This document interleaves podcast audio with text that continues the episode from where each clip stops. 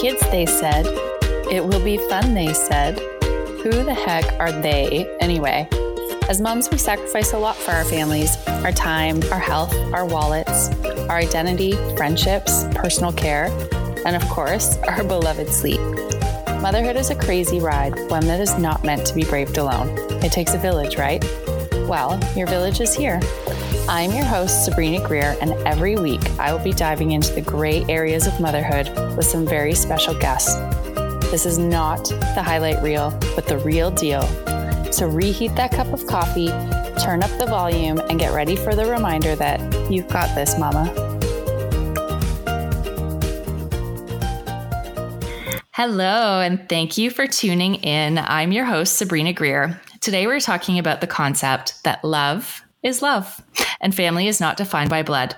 As you all know by now, hopefully you know by now, if you've been following the show, my eldest came as a ready-made, so he is not of me. He is not of my blood. However, I think there's so much power in that. Our relationship is one of choice. I choose him as my son, and he's chosen me as his stepmama. We have some incredible guests on the show to talk about this very topic. So I'm super excited to welcome Hina and Dina. So Hina, hi. Hi, glad to be here. Thank you. Hina Khan is a success coach and a registered psychotherapist. Her mission is to help people provoke meaningful and lasting change in their lives. Oh, it's so nice. She is often called on various TV and radio outlets as an expert in her field of mind, human behavior, and human potential. Awesome. Hina currently lives in Toronto with her husband and two boys and a stubborn dachshund. Yes, those doggies. How old's your dog? Well, we're not quite sure. He also he was a foster, and we adopted him. But he came. We always say, I think every year we say he's 11. Aww, so he's really probably cute. About 13 or 14 now. Oh, so cute! I love dachshunds. They're so sweet. And then there's Dina. Hi, Dina. Hi, Sabrina. I'm going to get you to say your last name so I don't butcher it. Yeah, it's Otoni Battistessa. Yeah, I would have butchered that for sure. It's beautiful, though. Italian? Italian, yeah. We're both Italian. Yeah. Very, very Italian. Very. Okay, Dina has always been interested in child development and education. After completing her degree in liberal arts and women's studies, Dina went on to complete a bachelor's degree in child studies and development. Although she left her career working in the field, she needed to find a way to bridge her passion for being an entrepreneur with her advocacy and work in early learning and development. In 2014, Dina opened Akidemi Preschool, which she co-owns with her best friend and business partner. We're going to find out a little bit more about that later because it's such a cool concept. She's also the mom behind the popular blog Move, Play, Mom, and she's an upcoming co-author in our book, You've Got This Boss Mama. When she's not busy teaching, being a mompreneur, writing, or being a mom to three busy boys. Yeah, because that's not busy enough. You might just find her on site flipping and renovating homes with her hubby, Ben. That's awesome. Yeah. I want to hear more about the flipping homes too after the show, because that's something I'm super interested in right now. So welcome. Welcome to the show. Thank you for having me. Thank you. Absolutely. So yeah, today we're talking about all things basically child by choice. So Hina, I'm excited to hear about your story because I know that it is one of adoption. Am I right? Yes, absolutely. Yeah. And then Dina, you're very similar. Your story is very similar to mine. You have biological children living at home, but also non-biological children. That's correct? Right. Actually, it's, very similar. So my oldest, my stepson is... It's now going to be, well, he's 17, just turned 17 this week. And then I've got two younger boys that are my bio boys. But yeah. How old are your biological kids? So my youngest is going to be 7 in January. And then my middle guy is now 10 years old. Oh, yeah. So very, very similar to me, except yours are a little bit older, 17. Yeah. Oh, my gosh. I'm going to have to. That's going to be a different show. Exactly. So crazy. Oh, man. And how old are yours, Hina? So mine, my eldest just turned 11 and my youngest is 9. Oh, my goodness. And wait, all boys? We all have boys. We all have boys. That's amazing. Yeah. So together, what are we not? I'm 3, Dina, you're 3, and Dina, you're 2. Oh my gosh, that's too many boys. This is going to become a boy mom episode that you watch. That's what's going to happen here. But no, I really do want to talk about this. It's been something that's been on my radar since I started the show, because I feel like it's so powerful. And you guys may or may not know that we are doing intake right now for You've Got This Modern Mama. So the people I'm interviewing for that book are in this wheelhouse. There's a lot of adoption. We're just talking a lot about steering away from the nuclear family and what things look like these days, because there's so many ways to be a mom. And it doesn't mean that your child has to be of your flesh and blood. And I really love that society is steering away from that, how like same-sex rights, you can adopt children. There's all this amazing stuff going on. And, it's shown in the literature too. I've noticed, my middle guy, he's 4 years old. So he just started JK, and he comes home with these books, and it's like, mummies holding hands, and, 2 mummies and 2 daddies, and all of these amazing things. So I just love it, because I always tell my eldest, you're very lucky that you have 2 moms that love you, and 2 dads that love you, and 2 sisters. That's his half sisters or his stepsisters on the other side. And then he's got 2 brothers that are younger and that he lives with here. So it's just so amazing to have so much love surrounding these little people. So I wanted to ask you guys, first of all, I want to hear a bit about your story so that the listener can better connect with you. So Hina, I'd love to hear your story, sort of the Coles notes. Obviously, we only have an hour today, and I know that could be like a whole book in itself. But yeah, I just love to sort of hear your background and your story. Absolutely. So we always knew, my husband and I always knew that we wanted to adopt. It was just something that was a calling within us.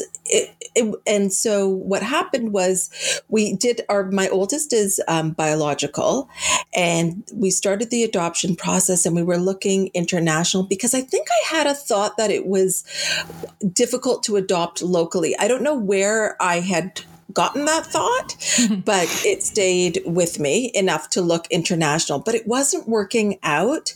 And so we just came to a point where I was like, look, if this doesn't happen, we're all going to be in diapers. Like, we're getting older, and maybe we just have one child, and that's fine. And we're very blessed, and that's it. But it just wouldn't quite leave me, this desire to adopt. So we went to what's called in Ontario, the ARE, which is the Adoption Resource Exchange. And they have just the pictures and information of children that are available for adoption in Ontario with all the Children's Aid Society. And I just remember looking through a binder, and then we saw him. And as soon as I saw him, I looked to my husband and I said, that's him. That's our son. And he was in the picture. He was 2.5. And I didn't know, like, I wasn't thinking, oh, we're looking for a certain age range. But as soon as we saw him, I knew that he was born for me. Like, I just knew it. And then we went through the process of, expressing our interest, but without getting into all of the details, by all accounts and purposes, like, we should not have been a candidate for what they were looking for. But I just somehow by the grace of God, we slipped through the cracks, and I just knew he was ours. And, you also have an advocate. We had a great advocate for us as well. But those months of waiting were really hard. And I remember I should share this story, that I would walk with my then 4-year-old, and I would put my other arm, my other hand outstretched, and just imagine what would it be like to walk with 2 children? What would it be like to walk with 2 boys? And I would carry his picture while we were waiting to find out in my wallet with me. I just thought, I'm going all in. Like, I didn't understand when people are like, don't get excited because you just don't know. I was like, well, I'm going to be devastated if it doesn't happen. So I'm just going to go all in. And then we found out. So that was in April. So in September was when we had found out that that we were approved and that he was ours. And then we met the foster family, who I think are just the most incredible people. And we have a very close relationship with his foster family. Wow, that's nice. Them about once a month, if not more. They come to our events. We go to theirs. We have a relationship with his birth mom. We see her once in a while at certain events. And for me, it's just, there's just more people to love him. Exactly.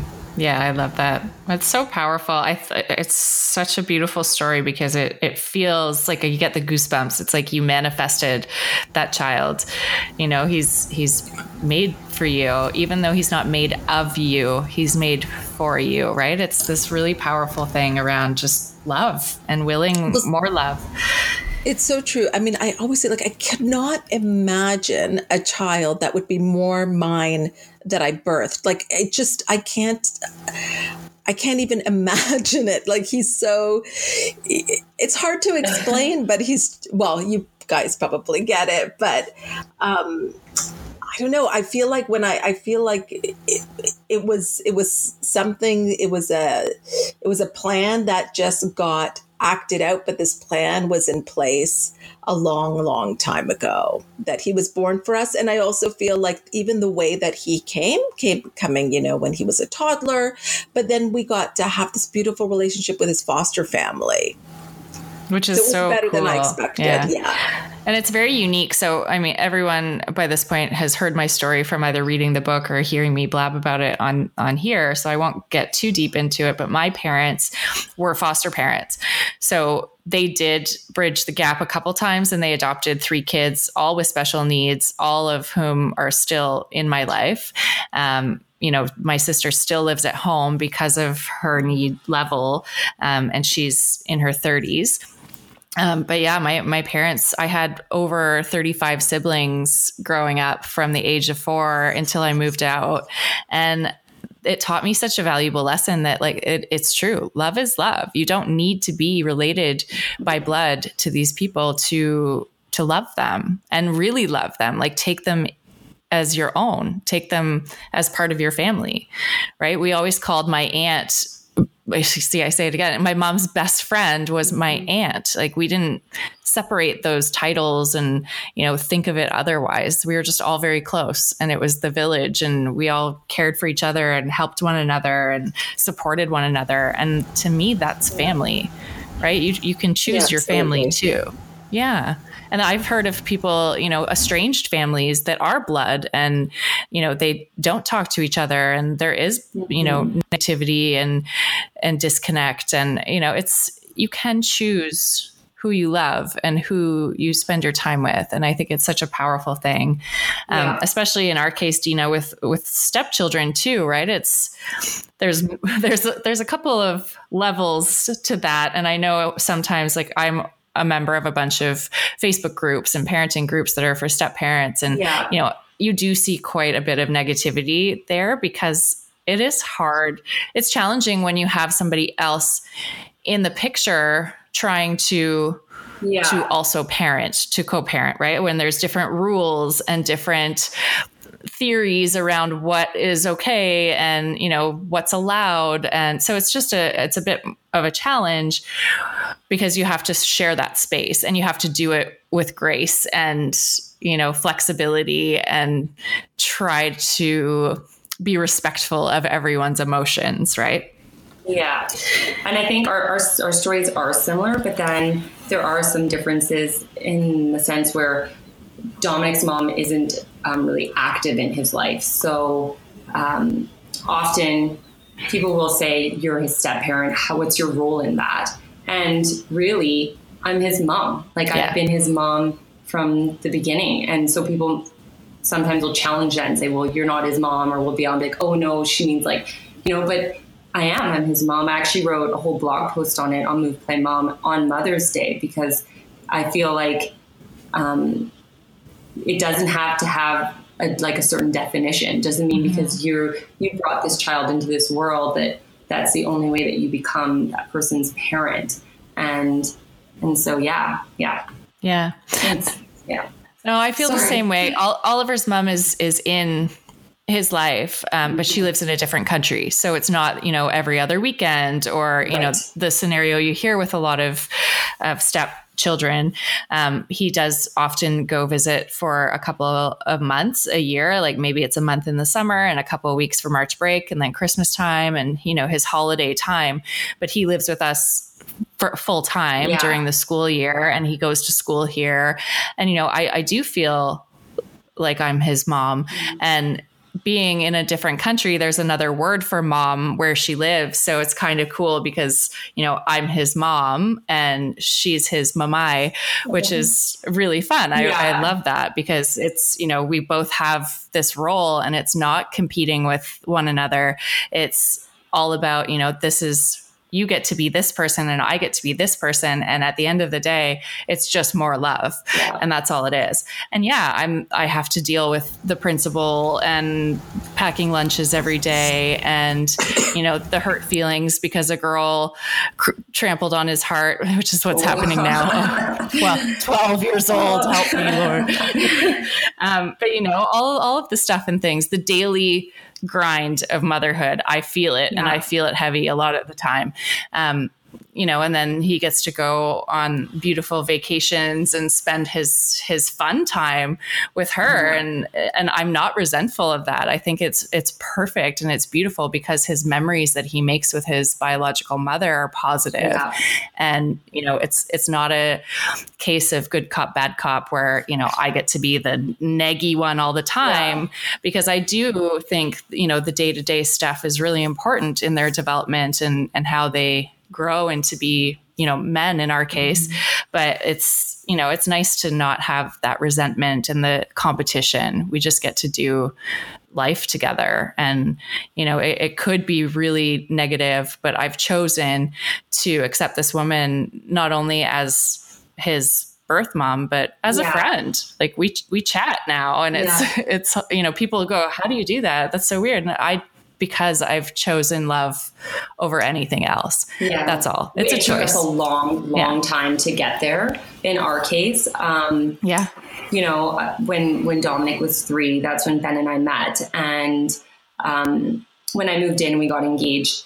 The first time that she came to pick him up, where I was home alone with him, he had spent his week with Dad.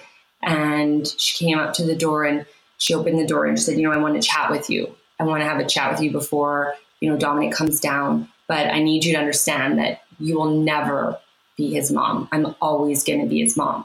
That's not your job. That's not your title. And I was like, no, I completely, you know, and being 25 and really young and, you know, you're standing there, you're nervous. You just want to make this relationship work and you want to be, I was in the position where I wanted to just make her happy and I wanted her to trust me and trust her child with me and in my care.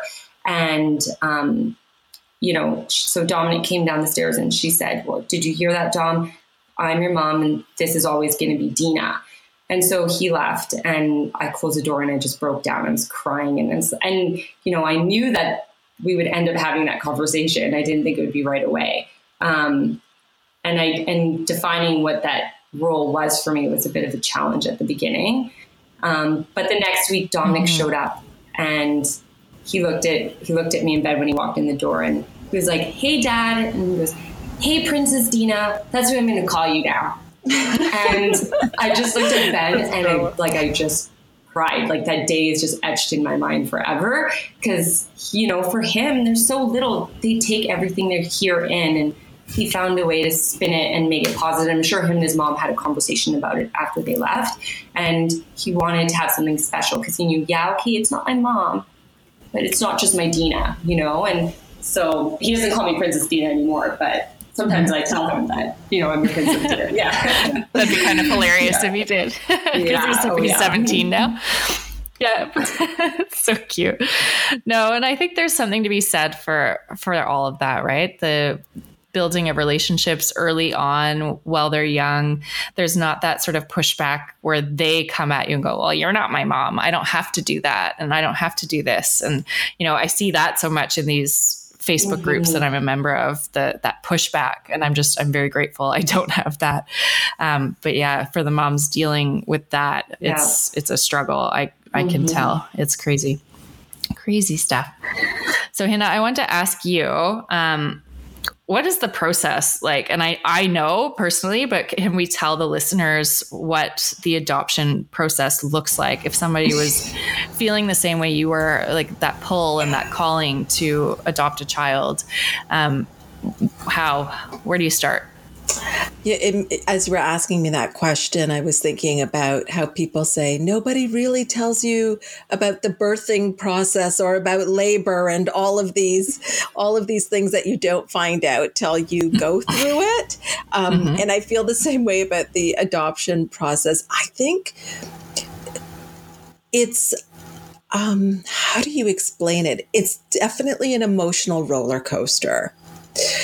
And I don't think that, I think that's what I was not prepared for. There's so much unknown. There's so much uncertainty in the process. And of course, there's so many different ways that you can create a family through adoption. It can be international. It can be local. It can be private. So there's so many different ways that you can go through it. But there are steps that I think you've got to go through no matter which process or vehicle you use, which are things like a home study, and that can feel really intrusive.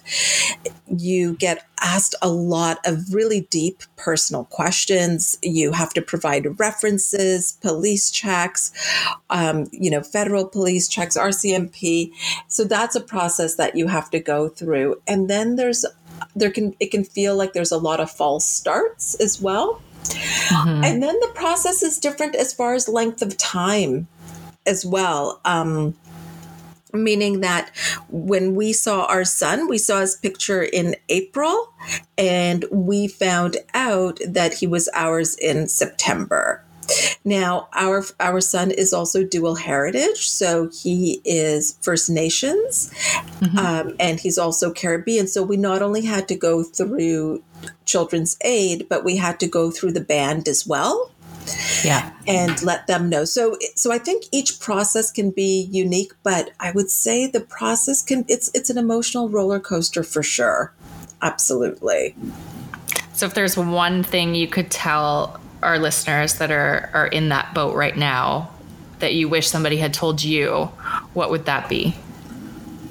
Well, one is that it can be better than you expected. Like it may not show up in the exact way that you thought it was going to, but it can actually be better. That's what happened for us. Like we were on this whole different journey in the beginning of international and completely different.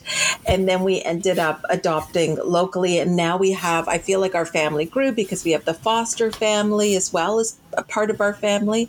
And I didn't expect that. And then I would just say that if the feeling is within you, it's there for a reason. Mm-hmm. And that there are times where it gets really difficult, but if you really feel called to do it, then what I had made the decision to do was just, I'm going to just not leave any rock unturned, so that if this doesn't work out, I know that I did everything that I knew how to do with the information I had. Yeah. No, I love that, because I often say, just sort of trust the process. Like it's not going to look the way you think it's going to look. Nothing is. And that goes the same for birth plans and, pregnancies and when you're going to have kids, it's all unpredictable. You can never just plan it out verbatim how it's going to be. So it's sort of just stepping back, surrendering, which doesn't mean like laying down and forgetting about it. It just means like enjoying the journey and trusting the process for what it is, right? And I would say, absolutely. And I would say that if you're going through this process and you're in a relationship, if it's like, so for me, it was myself and my husband, you've really got to be communicating about it as well throughout the highs and lows of it as well. That's important too. Mm-hmm. Absolutely. So Dina, to go off topic a little bit, just because I'm so interested in what you do, and I think it's really important to fill people in on Akidemi and what it is and how they can get involved and all of what you're up to, because it's very interesting. I just love the Coles notes of of what is Akidemi. And I know you just went on a trip recently, and I just love to hear a little briefing of all of it. Sure. So Akidemi Preschool is a preschool for children aged 3 to 6 in Calgary. About 5 years ago, I was working for a large nonprofit here. And my kids were in other childcare programs in the city. And I came home one day and I said to my husband, I'm really tired of providing this amazing childcare to all these other amazing little people, but I'm really concerned about our own children. And I'd love to spend more time with them and be in their lives and be active. Because I was director of operations at that time. And so we had 150 staff in our organization, and I was working late nights and doing workshops and parent workshops. And so I came home and I said, I really want to open my own program. And, so we did. I'm going to leave the story for the book because I don't want to get too much into that. But my best friend and I called her up and I said, listen, we were working together at the organization. And I said, have this proposal on the table. I'm going to send you a business plan. I literally wrote it in 24 hours and you just got to trust me. And next day she called me back and she was like, we're doing this. We're going to open up our own program. So 5 years later, I can't believe we're already in year 5. Akidemi is doing amazing. We have 96 kids in our program. It's a Reggio inspired program. And so what that is our philosophy is really based on the belief that children are capable and competent and that we should follow their lead and their interest on their learning. And we're there to be their co-researchers or co-dreamers and just scaffold their learning that way. So this was year 5, and Tristan Katz, my business partner, and I had said, year 5, when we're going to go to Reggio Emilia and we're actually go and see how this whole approach unfolds. And so we were asked to join a study group this year. And we just got back last week from a study group with over 300 delegates from all over the world and participated in a week-long conference in Reggio Emilia. So it was so inspiring, so amazing. We just got back and there's so much information in our minds and so much we want to share with our staff. Our staff keep telling us, when are you going to share with us? And we're still trying to, decipher everything and figure out, how much of this works here. And, we were Reggio inspired and now we're like, how can we be full blown Reggio? So it's, it was an amazing experience. And then so much of just their belief of, the rights of the child and, what children are citizens of our community and that, kindergarten doesn't that's not, when did we define that at 6 years old, that's when school starts, right? From birth, children should be given that opportunity and parents should be given the opportunity. So a lot of advocacy work around that's, sort of my role now coming back is what I want to really work towards. So another thing about Akidemi was that Tristan and I were both working for a nonprofit prior to opening up our own business. So we came with this background of wanting to always give back to community. That was really important to us. So right from the beginning, we said we would offer free workshops to parents, and not just parents of Akidemi, but parents of the community association within the area that we're located. And this year, we've extended it out to all Calgary families. So we provide monthly workshops for parents. We've done workshops on picky eating, infant and toddler sleep, things for even older children. We've done an anti-bullying workshop. We had one of the Stampeders come out, Randy Chevrier, and he did a talk for some of the older siblings that attend the local schools just in and around Akidemi. So that was one way for us to give back. And this year, we've actually taken them live. So even if you are not a Calgary family, you can still go on to the Akidemi Instagram account or the Akidemi Facebook page, and they're live there. So it's fantastic because you get this great information for free. Yeah.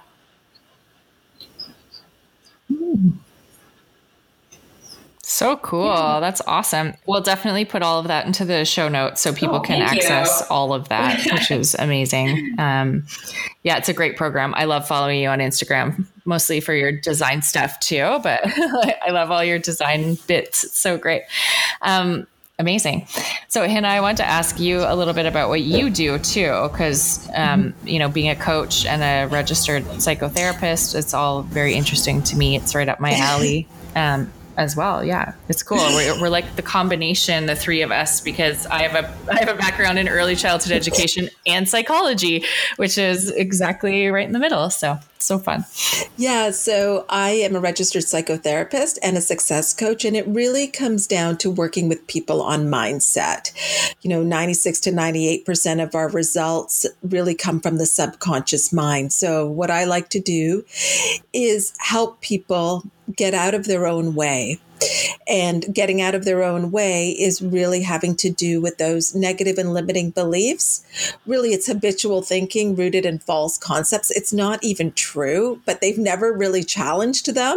And it stops us from doing things that we want to do or listening to that intuition or starting that business. So I loved Dina's story because those are the types of people that I work with. I work with a lot of entrepreneurs and business women, and I work with teams as well within organizations, but it really comes down to the psychology of performance and the psychology of what it takes to keep going when things are not going well, when we hit those frustrations, when those points come up. I always say new levels, new devils. As we grow, it doesn't mean that things get easier. If we grow in our business, like Dina, you've been in business for 5 years now, and you will have had way more challenges because you're growing and doing more.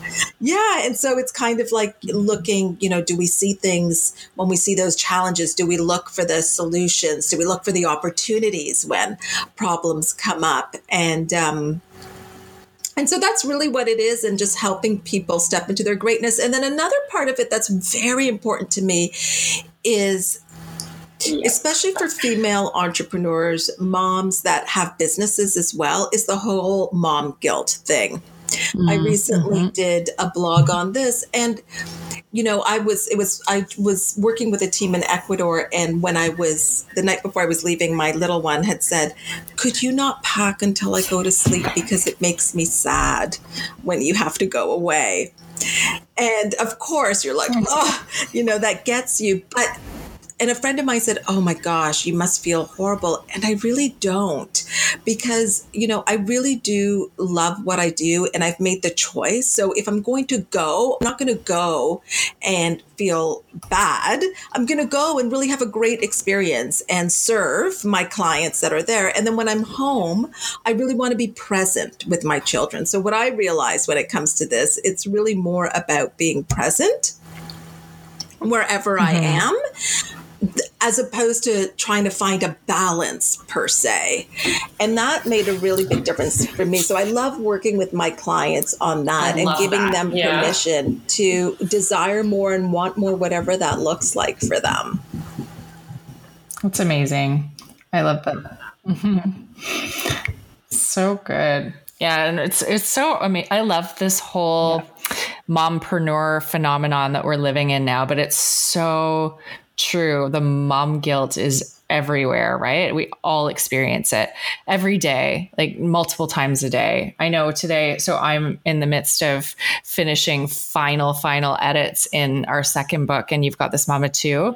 So most of the day was me, glued to a computer, like typing and doing things. And I felt so bad because my little guy is 2 and he's home with me, but luckily he cooperated with naps and it gave me a little bit of time. But yeah, you do feel that guilt where it's like you're not 100% present in all facets of your life at all times. So it's finding that balance of in between and, juggling, and, the juggle is real, right? Well, and I also, one thing that always really stayed with me was I went to a talk that Dr. Gabor Mate gave. He's a Canadian psychiatrist out of Vancouver. And he said, the best gift you can give your children is your own happiness.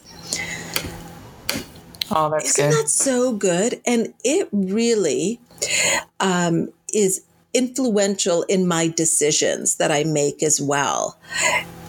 Because I don't know, and maybe for some of your listeners, if they've grown, if they had a childhood with unhappy parents or parents that really resented what they were doing or wanted to be doing something else, that creates a certain atmosphere that can be very challenging and difficult. So I think there is something to also take responsibility for your own happiness as well. Yeah, absolutely. Wow. Okay, so we've gotten a little bit off topic here, but that's okay because that's what the show is all about. And, you know, it's motherhood. It's all of these things, right? It's what we're all dealing with every day. And I love that, you know, when the conversation is just super natural. But I do want to sort of curve back into the topic for a minute before we get to the fun questions. So Hina, I wanted to ask you specifically, you said something earlier that really stood out to me, and that was being family. You use the word family with the foster family that had your son before you. And I'll just say the reason I find this so interesting is because in all of my years dealing with the Children's Aid and, you know, foster families and adoptive families and birth families and all of these things, biological families, it was very common, more times than not, that when a child was adopted, that the foster family or the adoptive family decided against us having communication with the child. And it was to my understanding that this was the most common thing going on. So for example, we had a child live with us for 11 years and was adopted, and we never heard from him again. And, you know, it's a little bit devastating. And now I feel like with social media and all of the technology, it's a lot easier to get in touch with people, and they have more of a choice now. But I definitely find that interesting, and I'd love to hear a little bit more about that relationship. Yeah, you know, Sabrina, for me, it never even entered my mind that we would not have a relationship with them. Betty and Luke, the foster family, they have fostered over 100 children. We say that there's regular folk and then there's Betty and Luke. And sometimes my youngest will be like, I want to go back and be with Betty and Luke. And I'm like, I don't blame you. I want to be with Betty and Luke too, because they're just exceptional people. And they were mom and dad to our son for 3 years. When we actually met him for the first time was just a few days before his 3rd birthday.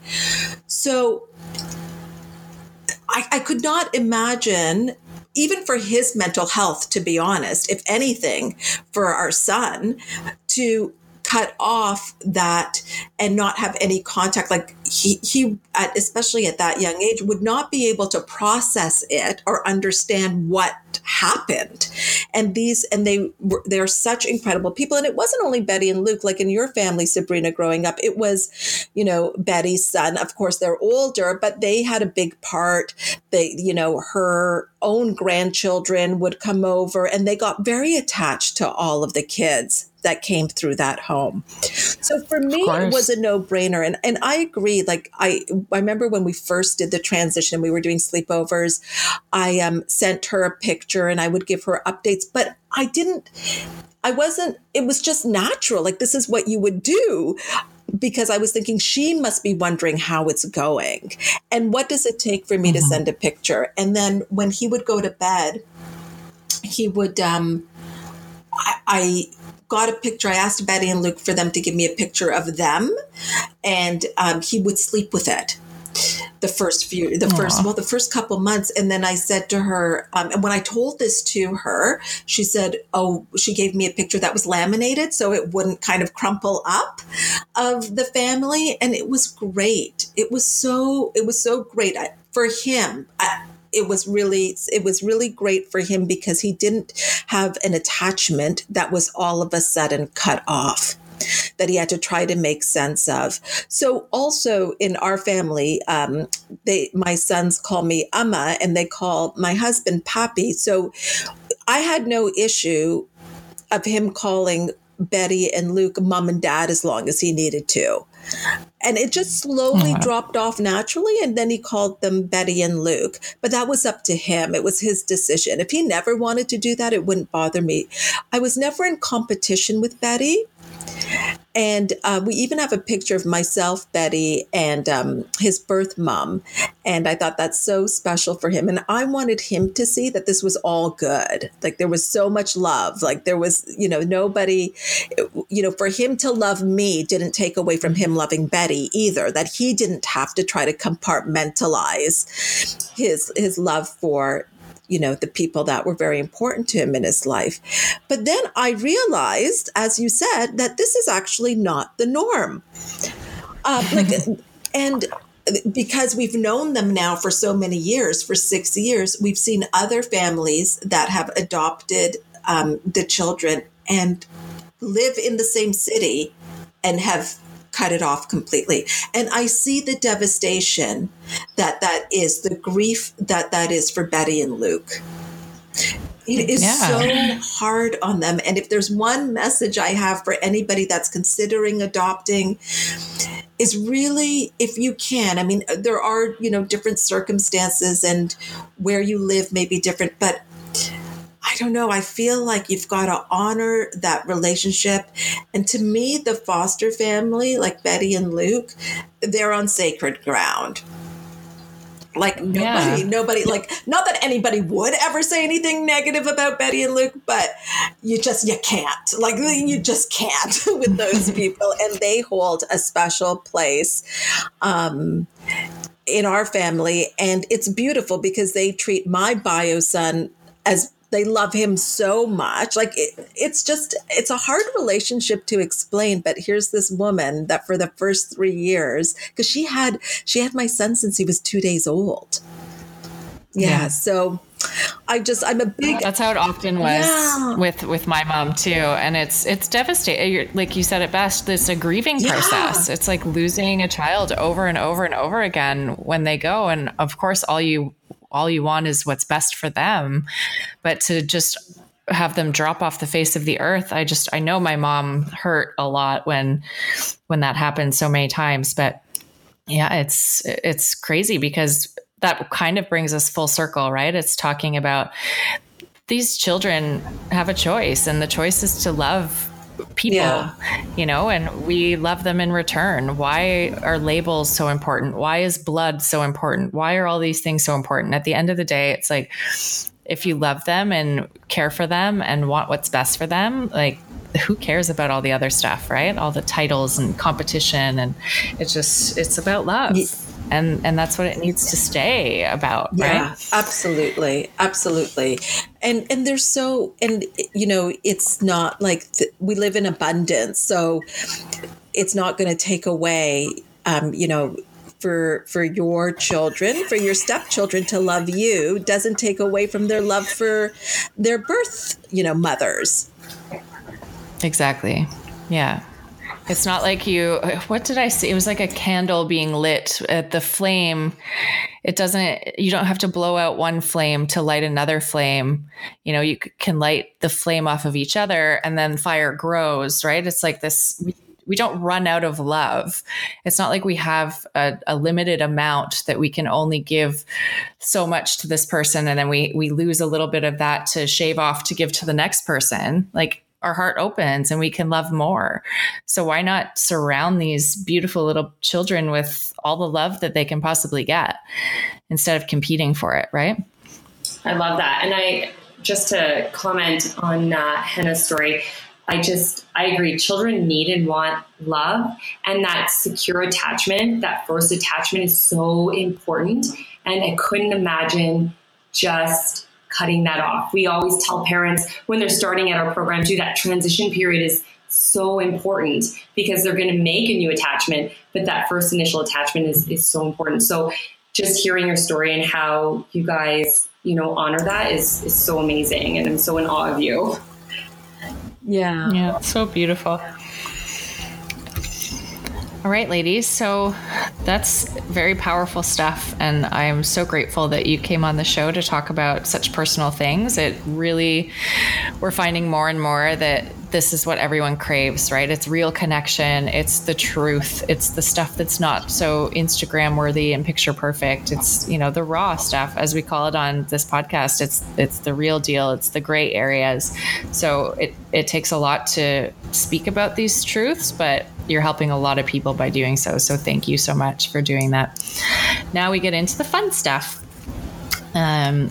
Let me ask you the first question. So we'll go in order. So Hina, you can go first, and then Dina, you can go. And these are fun questions that we ask every show just to sort of pull out some really awesome resources for our moms that maybe don't resonate with the topic that we were talking about today. They can at least get some really cool things from you as, you know, fellow moms. So what is your morning routine?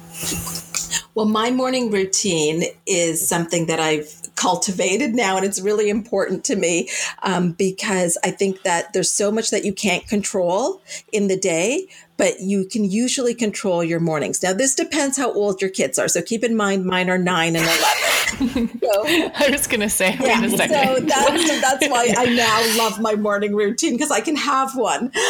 So for me, yeah. I get up at 5:15. And I do some study, which for me is whatever I'm studying in my personal or professional development. That can mean listening to something or, but first it's coffee. Who's kidding who? It is coffee and then some study. I write out my goals. I write out affirmations as well. And I really just focus on me for that first hour. And then I may go to the gym, and I try not to be on my device until really 8 or 9 o'clock, depending. And I may be helping in the morning to get the kids off to school, or if my husband's home, he'll do that if I go to the gym, depending on our schedules. Awesome. I love that. I think that's a very common one on this show for, you know, it's kind of split. It's like, people with younger kids, it's like, it's chaos. And then people with, you know, kids that are, you know, school age and a little bit older, it's taking that time and really taking your power back and making that time about you. And I think that's so important. I followed something called The Miracle Morning for years, and it's essentially what you're saying. It's exercise, it's some sort of either prayer or gratitude or study or personal development, you know, involving all of those elements into your morning. Affirmations, visualization, there's all different elephants. Wow. All different elements that you just mentioned. So I think it's a really great one to follow. But yeah, just taking that time for yourself is so important when you can.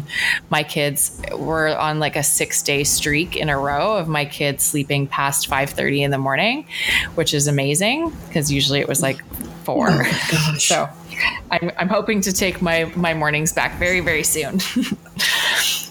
How about you, Dina? What's your morning like?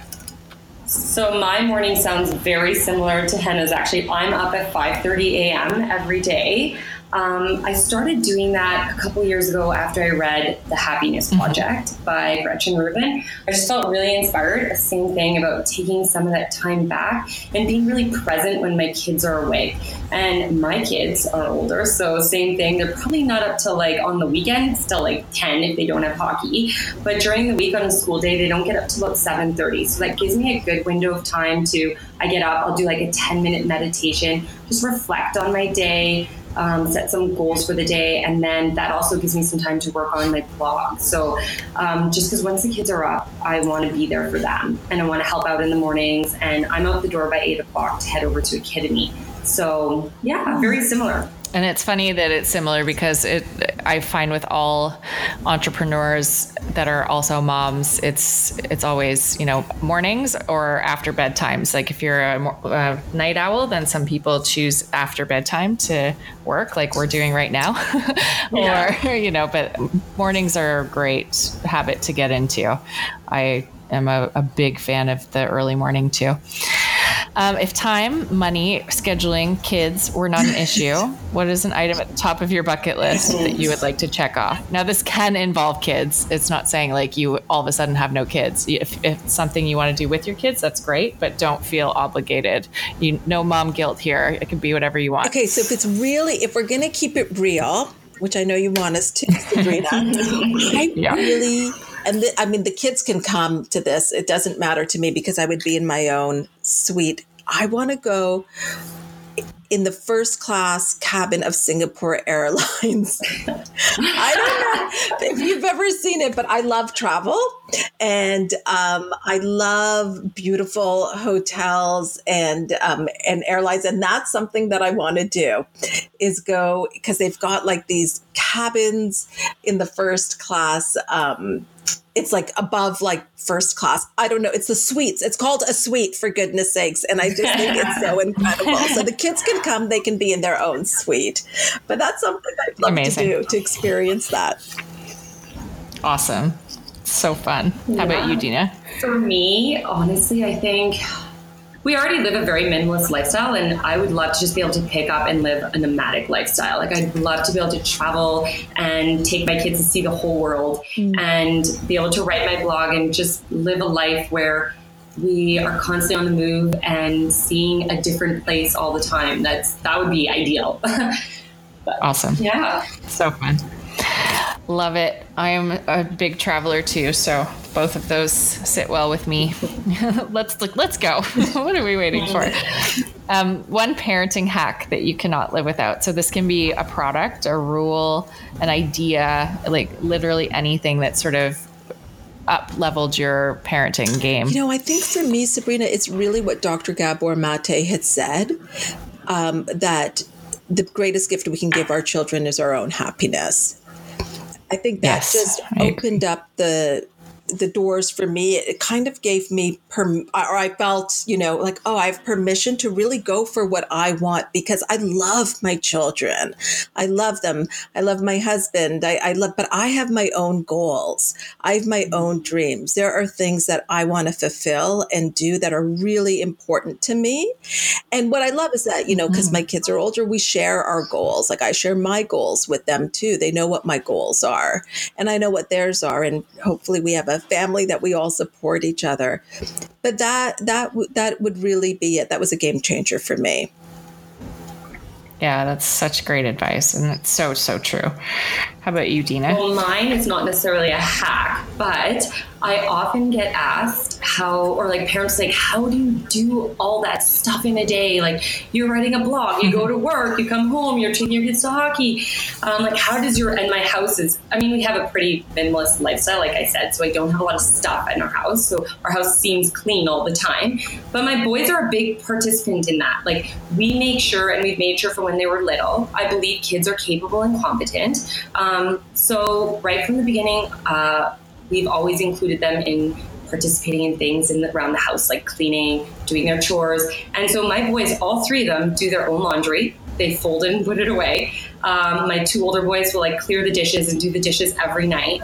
And there is no guilt in that because I feel like if I'm going to be the leader in my home, a good leader delegates well. So we've delegated these tasks off to the boys and they're learning so much, and it's just helped us manage our household together, and they're learning all these skills. So it's definitely one thing I, often will share with moms and dads who are asking for some advice when they're feeling overwhelmed.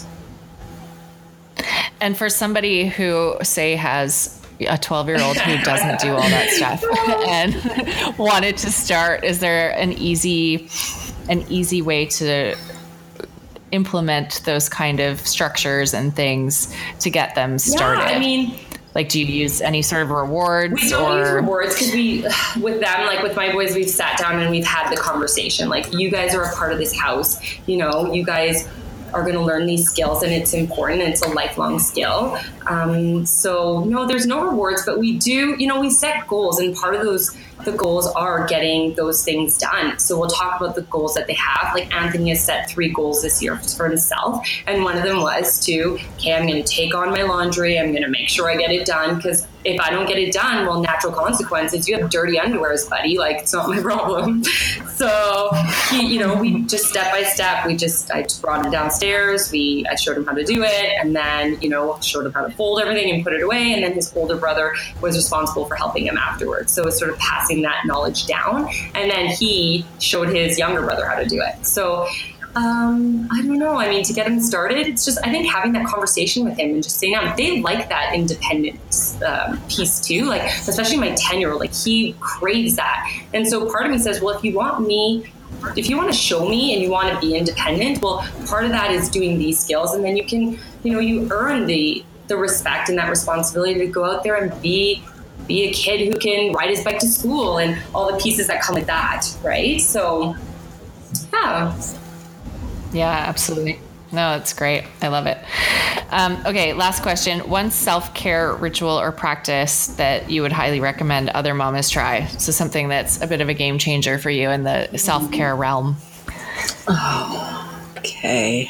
I have to think about this one for a moment. I feel... And it doesn't have to be anything super crazy. One of our guests on the show, she said something really impactful, and it was like self-care is more of just a lifestyle for me than it is a thing. And I thought that was so powerful because it's so true, right? Like of course we can take a walk or have a bath or do these things, but it really, I think it needs to be something that becomes ingrained in our everyday, like you guys said, taking time to meditate or, quiet time in the morning to study or read or have personal development time or exercise time. Like, I think it all boils down to that really when we talk about self-care, right? It's just doing the things that excite you and light you 100%. Up personally, without involving your little humans. Yeah. I mean, I think it for me, it really comes back to that self-care is about honoring your own desires and what you would like to do as well. Absolutely. And not dismissing it, not pushing it down.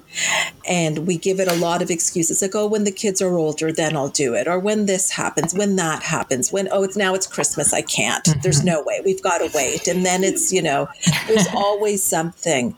And then a lifetime goes by. So I think... Yeah, I actually just wrote about this, like the whole always chasing something, right? Yeah. Like if I'll be happy when, and if I can do this, I'll be happy and da da da. Like constantly, I'll start on Monday, I'll start a new diet and I'll start a new fitness routine next month and I'll do this when, and it's always just chasing something, right? And, you just got to start now. You do. Sometimes a client will say to me when we talk about what they really want, and they'll say, well, I want to be happy. And I'll tell them happiness is a state. Yeah. It's not a goal. I want you to be happy right now. Whether you have, it's not that thing is going to make you happy. You want to be happy where you are. And so you're not chasing the dragons, or you're not always chasing and feeling, and because the goalpost is always moving in those cases as well. So you never quite get it, and you're left feeling really disheartened. So I think self-care for me is honoring who you are, honoring your own dreams that, whatever they may be, and giving that voice and then putting action to it. Absolutely. Yeah. Absolutely. Well, ladies, that is that. So thank you again for being on. It's such an honor to have you both here and having you share your stories with us. It's just so much fun. I feel like this is my self-care. I get to chat with awesome people after the kids are in bed. It's wonderful. So thank you so much for sharing this space with us today and our listeners. And all of your tips will be up on the show notes, and all of the links to anything that we've talked about today or any offers that you have, your websites, your blogs, your social media, all of it. So unless you have one last thing to add, I will say goodbye, and we will sign off and say goodnight. Thank you, Sabrina. Yeah, thank you, Sabrina. Thank you. This was lovely. Nice to meet you, Dina. Yes, you too. And to all of our listeners, you know the drill. Go over and subscribe. Please leave us a rating and a review. Those really help us keep this show alive. And we are just so grateful to share the space with you. Thank you. Thank you so much for tuning in. I'm Sabrina Greer, your host, and you've been listening to You've Got This Mama, the podcast. You can follow us at YGT Mama and join our conversation on Instagram and Facebook. To get more information on the stories we share here, our books, the blog, our community, head on over to www.ygtmama.com. You can also access the show notes.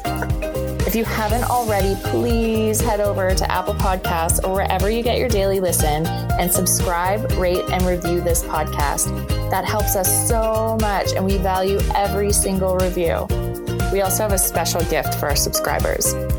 I would like to thank our production team and Megan Krimpotich, our producer, for making this happen. Thank you so much to all of you for giving us your ear, and tune in next week. In the meantime, please remember, Mama, you've got this.